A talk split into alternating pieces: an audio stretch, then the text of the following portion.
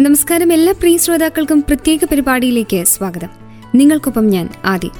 എല്ലാ വർഷവും ദേശീയ വിദ്യാഭ്യാസ ദിനം അല്ലെങ്കിൽ രാഷ്ട്രീയ ശിക്ഷാ ദിവസമായി ആചരിക്കുന്നത് നവംബർ പതിനൊന്നാണ്. സ്വതന്ത്ര ഇന്ത്യയിലെ ആദ്യ വിദ്യാഭ്യാസ മന്ത്രിയായിരുന്ന മൗലാന അബ്ദുൽ കലാം ആസാദിന്റെ ജന്മവാർഷികമാണ് ദേശീയ വിദ്യാഭ്യാസ ദിനമായി ആചരിക്കുന്നത്. കേൾക്കാം കൂടുതൽ കാര്യങ്ങൾ പ്രത്യേക പരിപാടി വിദ്യ സർവധനാൽ പ്രധാനിലൂടെ. ആയിരത്തി തൊള്ളായിരത്തി നാൽപ്പത്തി ഏഴ് മുതൽ ആയിരത്തി തൊള്ളായിരത്തി അൻപത്തി എട്ട് വരെ മൗലാന അബ്ദുൽ കലാം ആസാദ് വിദ്യാഭ്യാസ മന്ത്രിയായിരുന്നു. രണ്ടായിരത്തി എട്ട് മുതൽ നവംബർ പതിനൊന്ന് വിദ്യാഭ്യാസ ദിനമായി ആചരിക്കുന്നു. വിദ്യാഭ്യാസം ദേശീയ വികസനം സ്ഥാപന വികസനം എന്നീ മേഖലകളിൽ അബ്ദുൽ കലാം ആസാദിന്റെ സംഭാവന വളരെ വലുതായിരുന്നു. രാജ്യത്തെമ്പാടും ഈ ദിവസം പലതരത്തിലുള്ള പ്രകടനങ്ങളും പരിപാടികളുമൊക്കെ സംഘടിപ്പിക്കാറുണ്ട്. വിദ്യാഭ്യാസത്തിന്റെ പ്രാധാന്യം ജനങ്ങൾക്ക് മനസ്സിലാക്കി കൊടുക്കുക എന്നതാണ് ഈ പരിപാടികളിലൂടെ ലക്ഷ്യമിടുന്നത്. വിദ്യാഭ്യാസത്തിലേക്ക് കൂടുതൽ പേരെ ആകർഷിക്കാൻ ഇത് വഴിവെക്കും.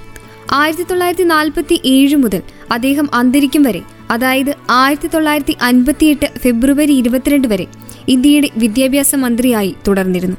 പതിനൊന്ന് വർഷത്തെ ഭരണത്തിൽ അദ്ദേഹം നൽകിയ സംഭാവനകൾ ചെറുതല്ല. സാഹിത്യത്തെയും ഫൈൻ ആർട്സിനെയും പ്രോത്സാഹിപ്പിച്ചു. അദ്ദേഹത്തിന്റെ കാലഘട്ടത്തിൽ പ്രധാനപ്പെട്ട ചില കമ്മീഷനുകളും രൂപീകരിക്കപ്പെട്ടു. U G C A I C T C Kharagpur institute of higher education university education commission secondary education commission തുടങ്ങിയവ സ്ഥാപിതമായി. സംഗീത നാടക അക്കാദമി സാഹിത്യ അക്കാദമി ലളിതകല അക്കാദമി തുടങ്ങിയവ അദ്ദേഹമാണ് സ്ഥാപിച്ചത്. വനിതകൾക്കുള്ള വിദ്യാഭ്യാസം പതിനാല് വയസ്സുവരെ വിദ്യാർത്ഥികളുടെ സൗജന്യ നിർബന്ധിത വിദ്യാഭ്യാസം I I S C school of architecture and planning Jamia Millia Islamia I I T Kharagpur എന്നിവ സ്ഥാപിച്ചതും മൗലാന അബ്ദുൽ കലാം ആസാദാണ്. സ്വാതന്ത്ര്യ സമര സേനാനി പത്രപ്രവർത്തകൻ നവോത്ഥാന നായകൻ എന്നീ നിലകളിൽ അബ്ദുൽ കലാം ആസാദ് ചരിത്ര താളുകളിൽ അറിയപ്പെടുന്നു.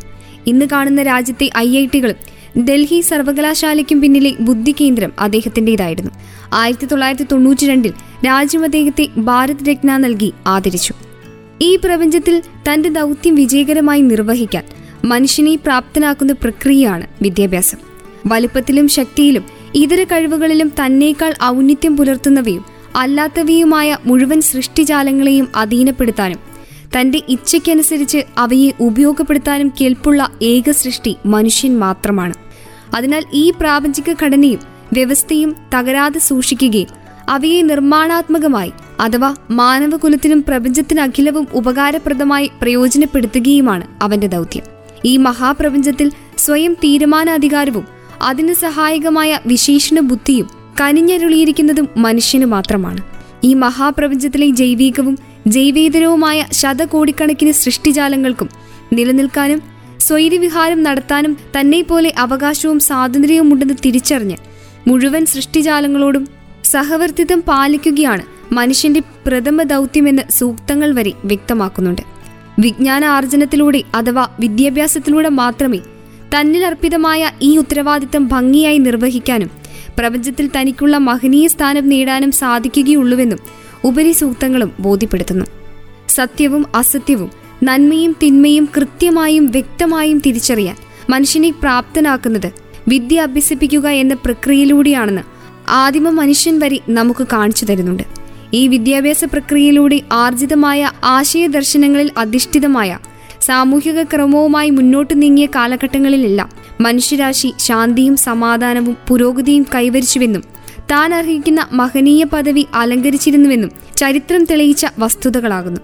നേരെ മറിച്ച് ഇതിൽ നിന്ന് പിന്നോട്ടു പോയപ്പോഴല്ല അവൻ അധാർമികതയും ദുരാചാരങ്ങളുടെയും അഗാധ ഗർത്തങ്ങളിലേക്കാണ് പതിച്ചതെന്നും ചരിത്രം നമ്മെ കാണിച്ചു തരുന്നുണ്ട്. വ്യക്തിയുടെ പഠനവും പരിശീലനവും വളർച്ചയുമാണ് വിദ്യാഭ്യാസത്തിന്റെ കാതൽ. അതോടൊപ്പം പൗരന്റെ അവകാശവുമാണ് വിദ്യാഭ്യാസം. വിദ്യാഭ്യാസ പ്രക്രിയയുടെ സുഗമമായ നടത്തിപ്പിന് രാഷ്ട്രത്തിന്റെ ഇടപെടൽ അത്യാവശ്യമായതുകൊണ്ട് കേന്ദ്ര സംസ്ഥാന സർക്കാരുകൾ വിദ്യാഭ്യാസ അവകാശം പൗരന്മാർക്ക് ലഭിക്കാൻ നേതൃത്വവും സംരക്ഷണവും നൽകുന്നു. സ്കൂൾ വിദ്യാഭ്യാസത്തിന്റെ മാത്രമല്ല സകല വിദ്യാഭ്യാസത്തിന്റെയും പ്രാഥമിക ലക്ഷ്യം വിദ്യാർത്ഥികളെ പ്രബുദ്ധരാക്കുക എന്നതാണ്. വിദ്യാർത്ഥികളുടെ മനസ്സിൽ വസ്തുതകളും ഫോർമുലകളും കുത്തിനിറയ്ക്കുന്നത് ഒരിക്കലും വിദ്യാഭ്യാസമാകുന്നില്ല. കാരണം അത് പ്രബുദ്ധത കൈവരുത്തുകയോ ഊർജം നൽകുകയോ ചെയ്യുന്നില്ല. തലച്ചോറിന് ഭാരം നൽകുന്നത് മാത്രമായി അവിടെ വിദ്യാഭ്യാസം മാറുന്നു. അത് മനസ്സിന് ശിക്ഷണം നൽകുന്നത് കൂടിയായിരിക്കണം. ശരിയായ വിദ്യാഭ്യാസം നേടിയാൽ മാത്രമേ വിദ്യാർത്ഥിക്ക് പ്രകാശമാനമായ മനസ്സും വ്യക്തിപ്രഭാവത്തിന്റെ വർദ്ധിത ചൈതന്യവും കൈവരിക്കാനാവുകയുള്ളൂ. ഇതാണ് വിദ്യാഭ്യാസത്തിന്റെ ലക്ഷ്യമായി നമ്മുടെ പൗരാണിക ഉപനിഷത്തുകൾ പ്രഘോഷിച്ചിട്ടുള്ളത്. ഇന്നത്തെ വിദ്യാഭ്യാസം മനുഷ്യരെയല്ല വാർത്തെടുക്കുന്നത്. മറിച്ച് സമൂഹം എന്ന യന്ത്രത്തിന്റെ നടത്തിപ്പിനാവശ്യമായ ഡോക്ടർ എഞ്ചിനീയർമാർ അഭിഭാഷകർ തുടങ്ങിയ പ്രവർത്തകരെയാണ്. ധാർമ്മികവും മനുഷ്യത്വപരവുമായ ഇച്ഛാശക്തി വികസിപ്പിക്കാതെ കേവല ബുദ്ധി മാത്രം വളർത്തുന്ന വിദ്യാഭ്യാസം വഴി നേടുന്ന അറിവ് സ്വാർത്ഥതയ്ക്ക് വേണ്ടി മാത്രം ഉപയോഗിക്കുന്നതാണ് നാം ഇന്ന് കണ്ടുവരുന്നത്. അറിവുണ്ടാകുന്നതോടൊപ്പം അന്തസ്സും സംസ്കാരവും ചോർന്നു പോകാതെ നോക്കേണ്ടിയിരിക്കുന്നു. സംസ്കാരം രക്തത്തിൽ അലിഞ്ഞു ചേരണം. മസ്തിഷ്കത്തിലേക്ക് സമ്മർദ്ദത്തോടെ കയറ്റിവിട്ട് അവിടെ മരണം വരെ ദഹിക്കാതെ കിടക്കുന്ന വിവരങ്ങളുടെ സമാഹാരമാകരുത് വിദ്യാഭ്യാസം. ജീവിതത്തെ പടുത്തുയർത്തുന്ന സൽസ്വഭാവത്തിന് രൂപം കൊടുക്കുന്ന ആശയങ്ങളുടെ സംയോജനമാകണമത്. പ്രാഥമിക വിദ്യാഭ്യാസം കഴിഞ്ഞാൽ സ്വന്തം വരുമാനം കൊണ്ട് തുടർ വിദ്യാഭ്യാസം നടത്താൻ തക്കവണ്ണമുള്ള സാമൂഹിക ഘടന കൂടി നമുക്ക് ആവശ്യമാണ് അധ്യാപന സമയത്ത് അധ്യാപകന്റെ വ്യക്തിത്വം കൂടിയാണ് ശിഷ്യരിലേക്ക് സംക്രമിക്കുന്നത്. വെറും നിർദ്ദേശത്തിന് അധ്യാപകന്റെ ആവശ്യമില്ല. അതിന് പുസ്തകങ്ങൾ പത്രങ്ങൾ തുടങ്ങിയ മറ്റു മാധ്യമങ്ങളുണ്ട്. ഒരു ഉപകരണത്തിൽ നിന്നോ വ്യക്തിയിൽ നിന്നോ വിവരങ്ങളും ആശയങ്ങളും മറ്റൊരാളിലേക്ക് എത്തിച്ചു കൊടുക്കലല്ല വിദ്യാഭ്യാസം. അത് സ്വയം ആർജിക്കേണ്ടതാണ് അധ്യാപകനെ ഗുരു എന്നും വിശേഷിപ്പിക്കാറുണ്ട്. സത്യത്തെ നിങ്ങളിലേക്ക് എത്തിക്കാൻ കഴിവുള്ള ആളെ ഗുരു എന്ന് വിളിക്കാം. സത്യം പഠിപ്പിക്കാനോ പകർന്നു നൽകുവാനോ കഴിയുന്നതല്ല. അത് ആർജിക്കുകയാണ് വേണ്ടത്. അപ്പോൾ സത്യത്തിൽ അധിഷ്ഠിതമായ ഗുരുനാഥന്റെ വ്യക്തിഭാവമാണ് ശിഷ്യനിലേക്ക് ആർജിതമാകുന്നത് ഗുരുമുഖത്തു നിന്നും പകർന്നു തരുന്ന ആശയങ്ങൾ നിശ്ചലമായ വിവരങ്ങളല്ല. മറിച്ച് ചൈതന്യം തുടിക്കുന്ന സജീവമായ ഒരു ആവേശമാകണം. അപ്പോൾ വിദ്യാഭ്യാസം സചേതനമായ ഒരു സംവാദമാകുന്നു.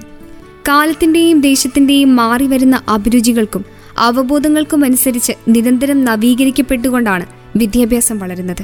കഴിഞ്ഞ ദശകങ്ങളിൽ കേരളം ഒട്ടേറെ വിദ്യാഭ്യാസ പരിഷ്കാരങ്ങൾക്ക് സാക്ഷ്യം വഹിക്കുകയുണ്ടായി.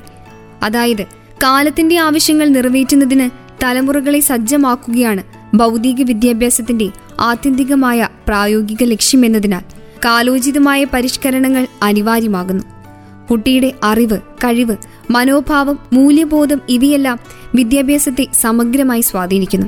മനോഭാവവും മൂല്യബോധവും ഏറെക്കുറെ സ്ഥിര സ്വഭാവം പുലർത്തുന്നു എന്ന് തന്നെ പറയാം. എന്നാൽ അറിവ് അനുക്ഷണം വികസിച്ചുകൊണ്ടിരിക്കുകയാണ്. പഴയ അറിവുകൾ തിരുത്തപ്പെടുകയോ പൂർണമാകപ്പെടുകയോ ചെയ്യുന്നു. ഓരോ കാലവും വിദ്യാർത്ഥിയിൽ നിന്ന് ആവശ്യപ്പെടുന്ന കഴിവുകൾ വ്യത്യസ്തമാണ്. കഴിഞ്ഞ തലമുറയ്ക്ക് കമ്പ്യൂട്ടർ പരിജ്ഞാനം ആവശ്യമായിരുന്നില്ല.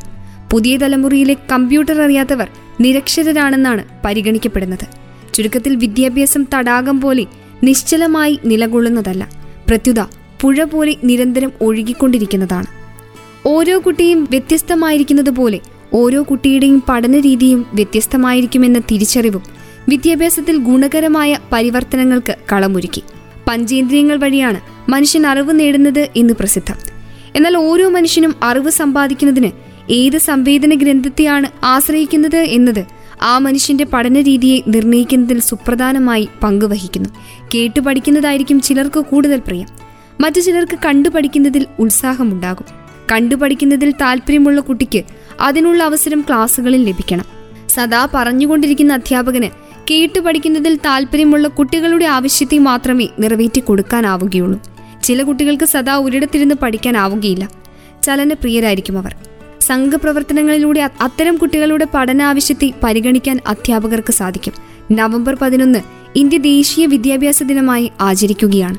സ്വതന്ത്ര ഇന്ത്യയിലെ പ്രഥമ വിദ്യാഭ്യാസ മന്ത്രിയായിരുന്ന അബ്ദുൽ കലാം ആസാദിന്റെ ജന്മദിവസമാണ് ദേശീയ വിദ്യാഭ്യാസ ദിനമായി നാം കൊണ്ടാടുന്നത്. വിദ്യാഭ്യാസ രംഗത്ത് ഇന്ത്യയിൽ ഇന്ന് കാണുന്ന എല്ലാ മുന്നേറ്റങ്ങൾക്കും തുടക്കം കുറിച്ചവരിൽ പ്രധാനിയായിരുന്നു മൗലാന അബ്ദുൽ കലാം ആസാദ്. ആയിരത്തി എണ്ണൂറ്റി എൺപത്തിയെട്ട് നവംബർ പതിനൊന്നിന് മക്കയിൽ ജനിച്ച മൗലാന അബ്ദുൽ കലാം ആസാദ് തുടങ്ങിവെച്ച വിദ്യാഭ്യാസ പരിഷ്കരണങ്ങളോടുള്ള ആദര സൂചകമായാണ് ഭാരതം ഈ ദിവസം ദേശീയ വിദ്യാഭ്യാസ ദിനമായി ആഘോഷിക്കുന്നത്.